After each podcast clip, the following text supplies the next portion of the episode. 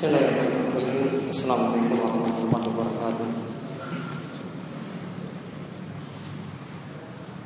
Alhamdulillahilladzi kafa wa rasulihi mustafa wa ala alihi wa sahbihi wa man tabi'ahum bi ihsan ila Allahumma anfa'na bima 'allamtana wa 'allimna ma yanfa'una wa zidna ilma. Allahumma aslih lana dinana wa aslih amrina wa aslih ma'asina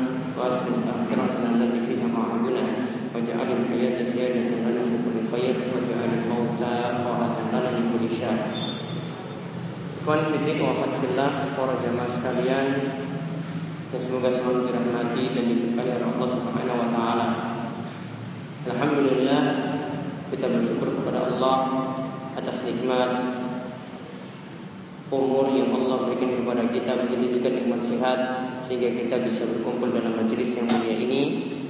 Melanjutkan pembahasan kita dari pembahasan kitab Riyadhus Shalihin karya ulama besar Syafi'iyah yaitu Imam Yahya bin Syarf An-Nawawi di mana yang kita kaji konsen kita adalah membahas masalah-masalah adab dan kita masih dalam pembahasan kitab adab Riyadatul Marid dan kali ini kita masuk ke dalam bab yang baru yaitu bab talqin al-muhtadir la ilaha illallah. Yaitu mentalkinkan kepada orang yang akan meninggal dunia dengan kalimat la ilaha illallah. Mentalkinkan kepada orang yang akan meninggal dunia dengan kalimat la ilaha illallah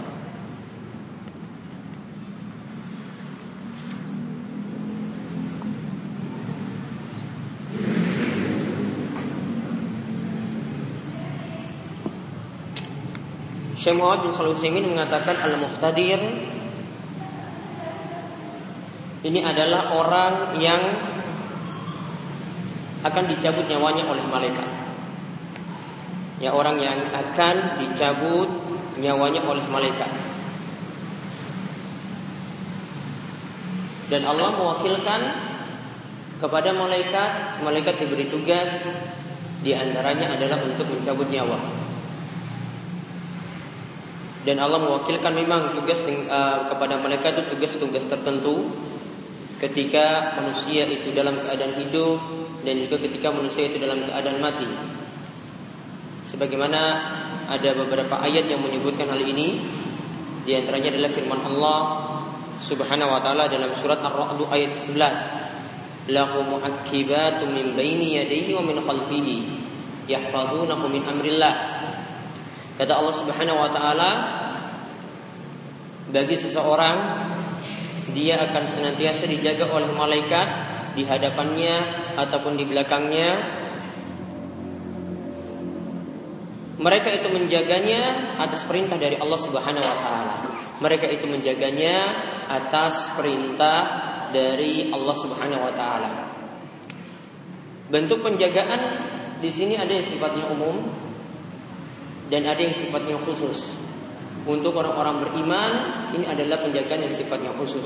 Sedangkan untuk orang-orang kafir penjagaan yang sifatnya umum yaitu pencatatan amalan yang mereka itu miliki. Jadi pengertian al-muhtadir tadi ini adalah orang yang akan meninggal dunia yang siap-siap nyawanya itu dicabut oleh dicabut oleh malaikat. Dalam bab 150 ini ada dua hadis yang akan dibicarakan yaitu hadis nomor 918. Yang pertama di sini adalah hadis dari Muaz radhiyallahu anhu di mana ia berkata bahwasanya Rasulullah Shallallahu alaihi wasallam itu bersabda, "Man kana akhiru kalamihi la ilaha illallah dakhala jannah." Siapa yang akhir perkataannya adalah kalimat La ilaha illallah maka dia akan masuk surga. Maka akhiru kalamihi la ilaha illallah dakhala jannah. Siapa yang akhir perkataannya itu adalah kalimat la ilaha illallah maka dia akan masuk surga. Hadis ini kata Imam Nawawi rawahu Abu Dawud wal Hakim diriwayatkan oleh Imam Abu Dawud dan Al Hakim dan Imam Nawawi menukilkan perkataan Al Hakim Al Hakim mengatakan bahwasanya sahihul isnad sanad hadis ini adalah sanad yang sahih sanad hadis ini adalah sanad yang sahih Hadis ini diawali atau matan hadis ini diawali dengan isim mausul. Yaitu kata man di sini. Makana akhir. Dan kadang beberapa hadis diawali dengan isim mausul seperti ini. Ya dengan kalimat atau dengan kata man. Kemudian akhir kalam ini Siapa yang akhir perkataannya Ini menunjukkan kepada kita Ini tanda husnul khatimah Jika orang melakukan hal ini Dia akhir perkataannya seperti ini Ini tanda adalah husnul khatimah Tanda mati yang baik Sedangkan kalimat la ilaha Ini adalah kalimat tauhid ya, dan dia punya keutamaan sendiri yang nanti akan kita sebutkan. Ini adalah kalimat tauhid. Kemudian pengertian dakhal al jannah dia akan masuk surga. Ini adalah tahqiqul lil fauzi bil jannah. Yaitu penetapan dirinya akan mendapatkan kebahagiaan dengan mendapatkan surga. Namun sekali lagi perlu dipahami dakhal al jannah pengertian masuk surga di sini berlaku untuk hadis-hadis yang menyatakan seseorang akan masuk surga dengan amalan ini dan amalan itu. Di sini ada dua pengertian sebagaimana diterangkan oleh Syekh Saleh Al Syekh. Ya, beliau itu menerangkan bahwasanya masuk surga di sini bisa bermakna yang pertama masuk surga secara langsung. Masuk surga di sini yang pertama adalah masuk surga secara langsung tanpa disiksa terlebih dahulu di neraka. Kemudian yang kedua Dakhulal jannah di sini masuk surga, pengertiannya adalah yang penting masuk surga. Walaupun terlebih dahulu akan disiksa di dalam neraka. Yang penting itu masuk surga, ujung-ujungnya yang penting masuk surga. Maka kita pahami hadis-hadis dengan membawakan dua makna tadi. Jadi bisa jadi masuk surga secara langsung tanpa ada siksa di dalam neraka atau pengertiannya adalah dia yang penting masuk surga dengan terlebih dahulu disiksa dalam neraka. Maka misalnya ada yang menanyakan bagaimana kalau orang yang dieksekusi mati. Dia seorang muslim. Kemudian di akhir hidupnya karena sudah pasti ketika itu ya dia akan dieksekusi. Maka sebelum dia mati dia mengucapkan kalimat la ilaha illallah. Apakah kita katakan dia masuk surga? Jawabannya lihat dengan dua rincian tadi. Bisa jadi dia masuk surga langsung Barangkali dia punya kebaikan-kebaikan yang bisa menghapuskan amalan-amalan kejelekan yang dia lakukan selama yang dia lakukan dosa kejelekan yang dia lakukan itu bukanlah kesyirikan. Kemudian bisa bermakna yang kedua, ya dia yang penting masuk surga dengan terlebih dahulu disiksa di dalam neraka. Kemudian beberapa pelajaran tentang yang pertama tentang talqin. Talqinul mayyit. Perintah untuk mentalkinkan di sini artinya kita mengajak orang yang akan mati. Nanti kita akan lihat dalam hadis yang berikutnya. Mengajak orang yang akan mati itu kita ajar kalimat la ilaha illallah. Ini mengajarinya hukumnya sunnah. Ya mengajarinya di sini hukumnya sunnah.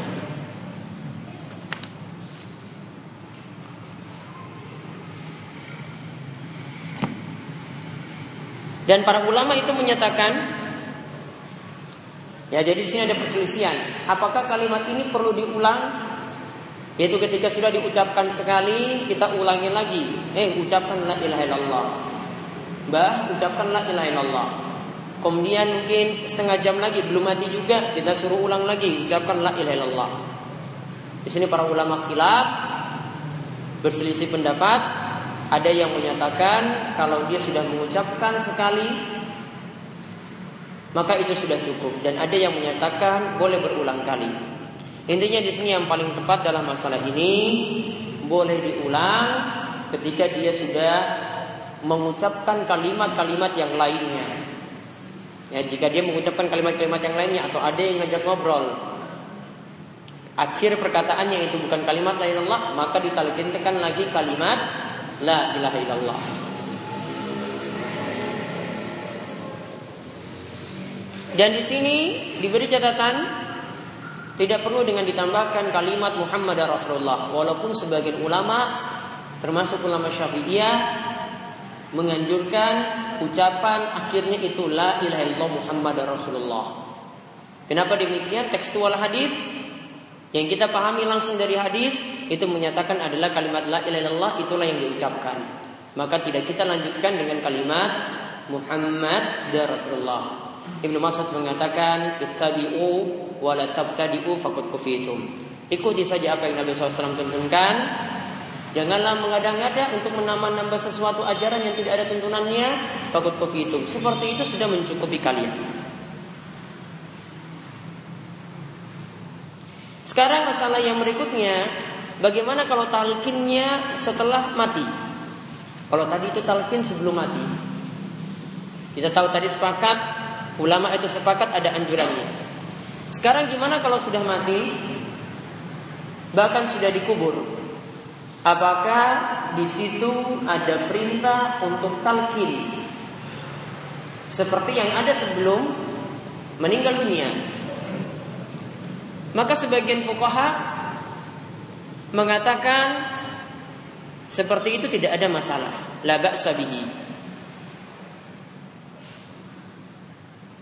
Yaitu mereka memberikan keringanan. Namun hal itu tidak diperintahkan. Jadi kalau ada yang melakukan tidak ada masalah. Ya, karena di mereka pahami pokoknya lakinu mautakum talkinkanlah orang yang mati di antara kalian itu bisa jadi sebelumnya bisa jadi sesudahnya. Yaitu ada yang mengatakan kalau ada yang mati di antara kalian sudah meninggal dunia maka talkinkan dia ya fulan bin fulan disebut namanya. Uskur dinaka allazi kunta alai. Ingatlah kembali agama keadaan agamamu yang pernah engkau miliki. Wa qad radita billahi rabba. Engkau sudah ridho kepada Allah sebagai Rabb. Wa bil islami dina dan engkau juga telah ridho Islam sebagai agamamu. Wa bi Muhammadin alaihi salatu wassalam nabiyya. Dan engkau ridho pun Muhammad Sallallahu Alaihi Wasallam itu sebagai seorang nabi. Sebagian ulama menganjurkan seperti itu dan yang lainnya mengatakan la yulaqan tidak ditalkinkan setelah pemakaman. Dan pendapat yang kedua ini inilah yang lebih tepat. Ya pendapat yang kedua ini adalah pendapat yang lebih tepat.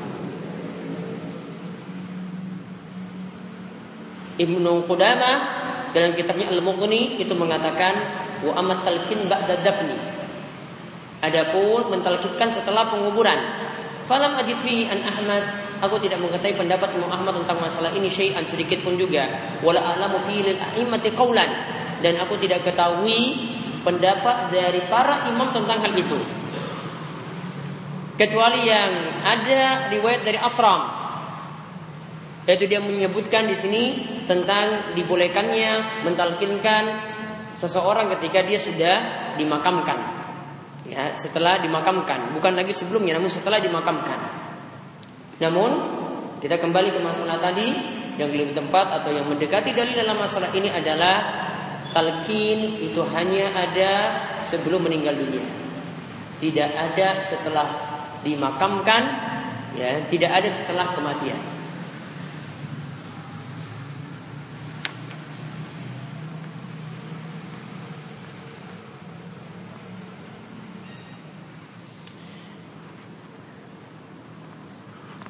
Kemudian di antara keutamaan mentalkinkan kalimat la ilaha illallah. Ini disimpulkan oleh Ibnu Qayyim berdasarkan berbagai dalil yang ada. Beliau katakan yaitu dalam kitabnya Al-Fawaid Li syahadati an la ilaha illallah innal mauti ta'sirun azim fi takfiri sayyi'at wa ihbatiha. Yang namanya syahadat la ilaha illallah yang diucapkan seseorang ketika dia akan meninggal dunia, maka ini punya pengaruh yang besar.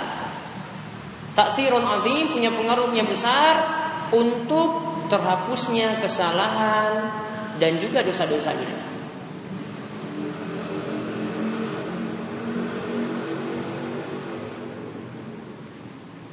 Karena memang berdasarkan dalil-dalil yang ada, kalimat la ilaha illallah ini bisa menghapuskan dosa. Maka ketika seorang itu mengucapkannya, ketika dia meninggal dunia, maka kesalahan-kesalahannya itu akan dihapuskan. Sedangkan kalimat la ilallah itu punya keutamaan yang begitu besar. Di antaranya kalimat la ilallah di sini adalah miftahul jannah kunci surga. Di antaranya kalimat la ilallah itu adalah kunci surga. Namun ada pernyataan yang bagus kalau kita nyatakan itu adalah kunci surga. Pernah disebutkan oleh Imam Bukhari. Ia mengatakan perkataan dari Wahab bin Munabbih. Alaysa miftahul jannah la ilaha illallah? Bukankah yang namanya kunci surga itu kalimat la ilallah artinya orang bisa masuk surga dengan kalimat ini. Maka ketika itu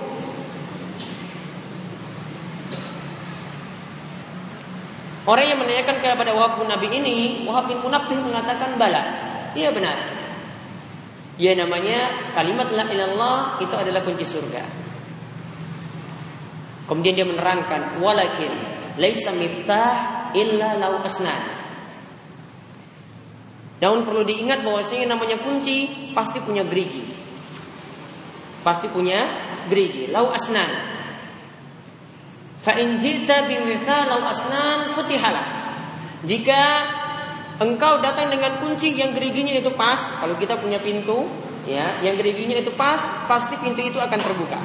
Namun kalau tidak pas, maka tidak akan terbuka.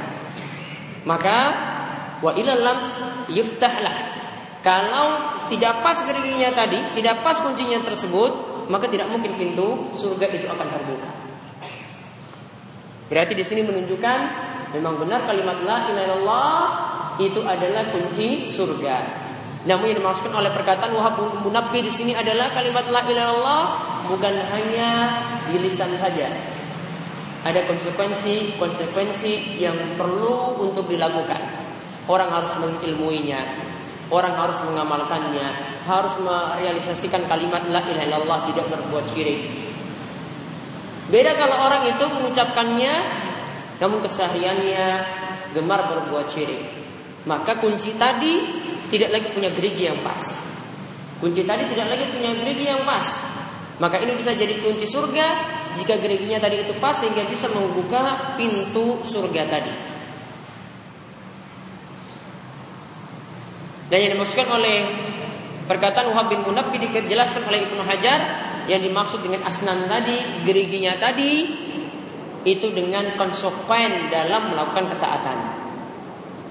Jadi kalau cuma kalimat la ilallah saja tidak ada amalan dengan kalimat la ilallah saja dia ucapkan namun tidak ada sholat maka kunci tadi tidak jadi manfaat.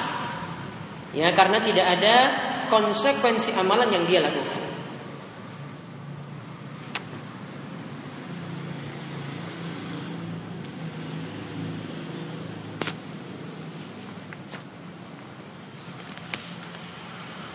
Kemudian kita lihat hadis yang berikutnya hadis ke 919. Di mana hadis ini adalah dari Abu Said Al-Khudri radhiyallahu anhu. Yaitu Rasulullah SAW bersabda, "Qala Rasulullah sallallahu alaihi wasallam, lakinu mautakum la ilaha illallah."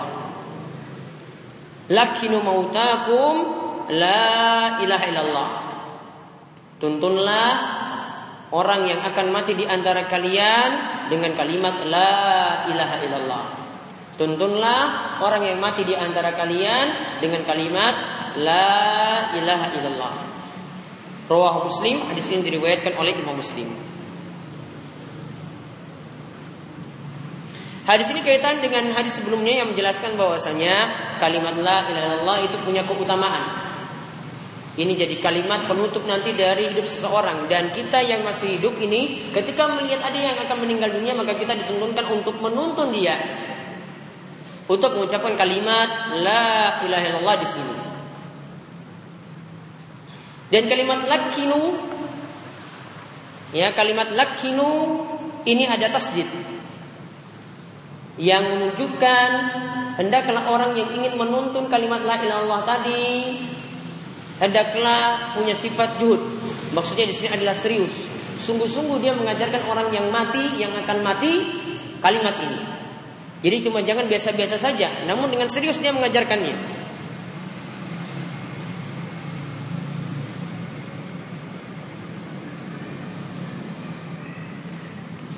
Dan yang dimaksudkan sini lakin mautakum orang yang akan meninggal dunia di sini bisa jadi keadaannya sudah sulit tidak bisa ngomong lagi.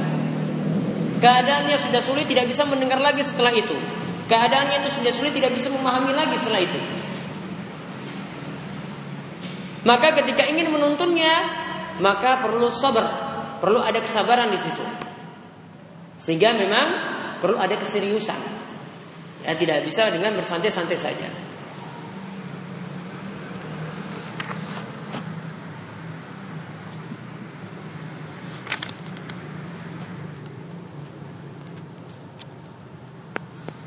Adapun tentang masalah ada sebuah kisah yang bagus tentang orang yang akan meninggal dunia. Apakah dia akan mudah mengucapkan kalimat la ilallah seperti tadi? Kalau kita sudah tuntun apakah yang nanti akan meninggal dunia itu mudah untuk mengucapkannya? Ada pelajaran yang penting yang bisa kita perhatikan dari kematian Abu Zur'ah. Abu Zur'ah Ar-Razi. Seorang ulama hadis. Dia meninggal tahun 264 Hijriah, 264 Hijriah. Kisahnya di sini dikisahkan oleh e, beberapa ulama, di antaranya oleh Imam Hakim, juga oleh Azhabi dalam Syiar Alam Nubala. Diceritakan di sini bahwasanya Al-Hafiz Abu Ja'far Muhammad bin Ali At-Tusturi Ia mengatakan bahwasanya hadarna Abu Zur'ah yaitu Abu Zur'ah Ar-Raji wa kana fi Dia itu dalam keadaan sekarat. Dan saat hadir di tempat tersebut saat-saat Abu Zur'ah Ar-Razi itu akan meninggal dunia maka saat itu ada ulama-ulama besar. Abu Zur'ah Ar-Razi itu ulama hadis maka dihadiri juga ketika itu dengan dihadiri saat-saat kematiannya juga oleh ulama hadis. Dan kita bisa ambil pelajaran yang sama juga dari kisah Abu Talib ketika meninggal dunia. Saat dia meninggal dunia, maka yang ada di sekeliling dia juga adalah pembesar-pembesar kafir Quraisy. Yang sampai ketika itu dia tidak bisa mengucapkan kalimat la ilallah karena ada pembesar-pembesar Quraisy yang mengatakan apakah kamu mau meninggalkan ya agama nenek moyangmu yaitu agama Abdul Muthalib maka ini sebagai pertanda bahwasanya orang yang meninggal dunia akan ditemani oleh orang yang seprofesi atau orang yang punya sifat yang sama. Mahasiswa dengan mahasiswa. Seorang supir dengan seorang supir. Ya, tukang bakso dengan tukang bakso. Ya, biasanya profesinya itu sama. PNS dengan PNS. Teman-teman sejawatnya tadi yang sama. Anak ngaji dengan anak ngaji. Ulama hadis dengan ulama hadis. Maka ketika itu hadir Abu Hatim. Hadir Muhammad bin Muslim. Dan hadir juga Al-Munzir bin Syadzan. Wa jama'atu minal ulama. Dan ulama-ulama yang lainnya. Lihat ada Abu Hatim. Ya, ini ulama hadis yang besar. Kemudian ada Muhammad bin Muslim dan ada Al-Munzir bin Syadzan. Ketika itu mereka ingin mengamalkan hadis ini. Lakinu mautakum la ilaha illallah. Talkinkanlah, tuntunlah orang yang meninggal di antara kalian dengan kalimat La ilaha illallah. Maka ketika itu ada yang mengatakan bahwasanya fastahyu min Abi Zur'ah. Kita malu mau mengajarkan Abu Zur'ah seperti itu. Abu Zur'ah itu ulama hadis. Ya, masa seperti anak TPA kita ngajarkan lagi dia tuntun dengan dituntun kalimat la ilaha illallah. Tidak ada manfaat. Dia itu ulama hadis sudah tahu hadis ini juga, hadisnya sudah tahu. Ya mau diajarkan lagi hadisnya kepada Abu Zur'ah. Dia adalah dia. Akhirnya mereka takut untuk mengucapkan, maka ada yang menganjurkan ta'alau nuzakirul hadisah. Kalau begitu mari kita sebut saja siak hadisnya atau isi hadisnya dengan menyebutkan sanad. Maka ketika itu maju pertama kali Muhammad bin Muslim bin Warah. Dia mengatakan, kalau ulama hadis ini biasanya menyebut hadis ini dapatkan dari siapa, dari siapa, dari siapa. Maka ketika itu Muhammad bin Muslim menyebutkan hadis sanad Dhahak bin Makhlad. Dia telah menceritakan kepada kami Dhahak bin Makhlad. An Abdul Humaid bin Ja'far dari Abdul Humaid bin Ja'far an Saleh dari Saleh Wajahlah yakul kemudian dia mengucapkan Ibnu Abi Lantas setelah itu dia tidak mau melanjutkannya Maksudnya biar Abu Zur'a yang lanjutkan Orang yang kedua maju lagi yaitu Abu Hatim Tadi Muhammad bin Muslim Orang yang kedua maju lagi yaitu Abu Hatim Abu Hatim juga menyebutkan sanad hadis yang sama namun lewat guru yang berbeda. Dia dapat hadis ini dengan lewat guru yang berbeda. Ia katakan sana bundar. Telah menceritakan kepada kami bundar. sana Abu Asim. Telah menceritakan kepada kami Abu Asim. An Abdul Hamid bin Ja'far. Dari Abdul Hamid bin Ja'far atau Abdul Hamid bin Ja'far an Saleh. Sanat yang dari Abdul Hamid bin Ja'far dengan dari Saleh itu sama dengan Muhammad bin Muslim. Namun dari gurunya tadi sebelumnya dari Bundar dari Abu Asim itu berbeda. Kemudian dia diam ingin Abu Zur'a itu melanjutkannya. Maka tatkala sakratul maut seperti itu Abu Zur'a menyebutkan sanad hadis. Maka dia menyebutkan hadasana bunda. Berarti sama dengan Abu Hatim. Gurunya sama dengan Abu Hatim. Kemudian hadasana Abu Asim. Kemudian yang telah menceritakan kepada kami Abu Asim sama juga dengan Abu Hatim. Hadasana Abdul Hamid bin Ja'far dan juga telah menceritakan kepada kami Abdul, Abdul, Abdul Hamid bin Ja'far. Kemudian an Saleh dari Saleh, kalau yang Saleh ini sama dengan sama dengan ketiga-tiganya tadi, Muhammad bin Muslim, Abu Hatim ini sama. Bin Abi Arif. Kemudian dia lanjutkan lagi An Kasir bin Murrah Al-Hadrami. Kemudian dia melanjutkan lagi An Muaz bin Jabal, An Muaz bin Jabal dari Muaz bin Jabal. Qal Muaz mengatakan, qala Rasulullah sallallahu alaihi wasallam Rasulullah SAW itu bersabda, "Mangkana akhiru kalamihi la ilaha illallah dakhalal jannah." Siapa yang akhir perkataannya adalah kalimat la ilaha illallah, maka dia masuk surga. Wa tuwfiya Abu Zur'ah rahimahullah. Maka ketika itu Abu Zur'ah menarik nafas terakhirnya. Dan disebutkan dalam perkataan Al-Hakim ia mengatakan dalam tempat yang lainnya dalam kitab Al-Mustadrak ia mengatakan kuntu amlaitu hikayata Abi Zur'ah. Aku telah catat ceritanya Abu Zur'ah tadi. Wa akhiru kalamihi dan aku teliti bahwasanya akhir perkataannya kana siyaqatu hadzal hadis. Akhir perkataannya itu adalah isi hadis tadi, yaitu mangkan akhiru kalamihi la ilaha illallah dakhalal jannah. Siapa yang akhir perkataannya adalah kalimat la ilaha illallah maka dia akan masuk surga. Maka suatu cara meninggal dunia menakjubkan dengan menyebutkan siak hadis dari sanad disebutkan lengkap ya dari bundar ya sampai gurunya setelah itu dari Abdul Abdul Hamid bin Ja'far dari Saleh sampai seterusnya sampai kepada Muaz bin Jabal ia mengatakan bahwasanya Rasulullah SAW bersabda dan disebutkanlah isi tekstual hadis yaitu mangkana akhiru kalamihi la ilallah dakhala. Kenapa bisa seperti ini? Para ulama itu jelaskan keadaan akhir hidup seseorang. Itu dilihat dari kehidupan dia sehari-hari. Maka ada di sini ceritakan oleh para ulama ada yang senangnya main catur. Ya, dia sering menyebut skak, skakster maka ketika dia mau meninggal dunia, dia sebut skak. Akhirnya mati. Skak mati. Ada yang di kehidupan sehari-harinya sibuk dengan dagang lupa akan akhirat. Akhirnya dia sering mengucapkan ini murah, ini murah, ini murah, ini murah. Maka ketika meninggal dunia keadaannya seperti itu pula. Ketika mau diajarkan kalimat la ilallah, lakinu mautakum la ilaha illallah, maka dia cuma mengucapkan ini murah, ini murah lantas meninggal dunia.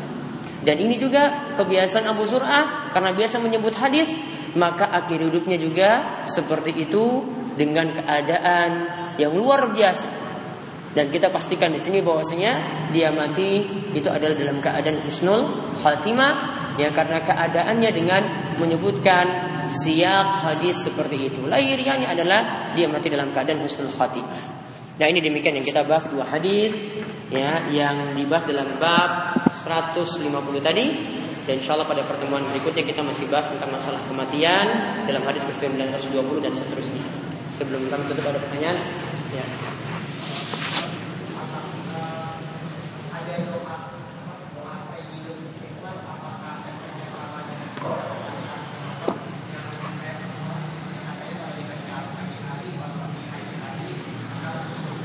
sama faedahnya seperti itu. Ya. Beda. Pakai tekstual hadis, talqin kitab la ilaha illallah. Itu untuk baca zikir pagi petang. Ya. Ya, Pak. Terima.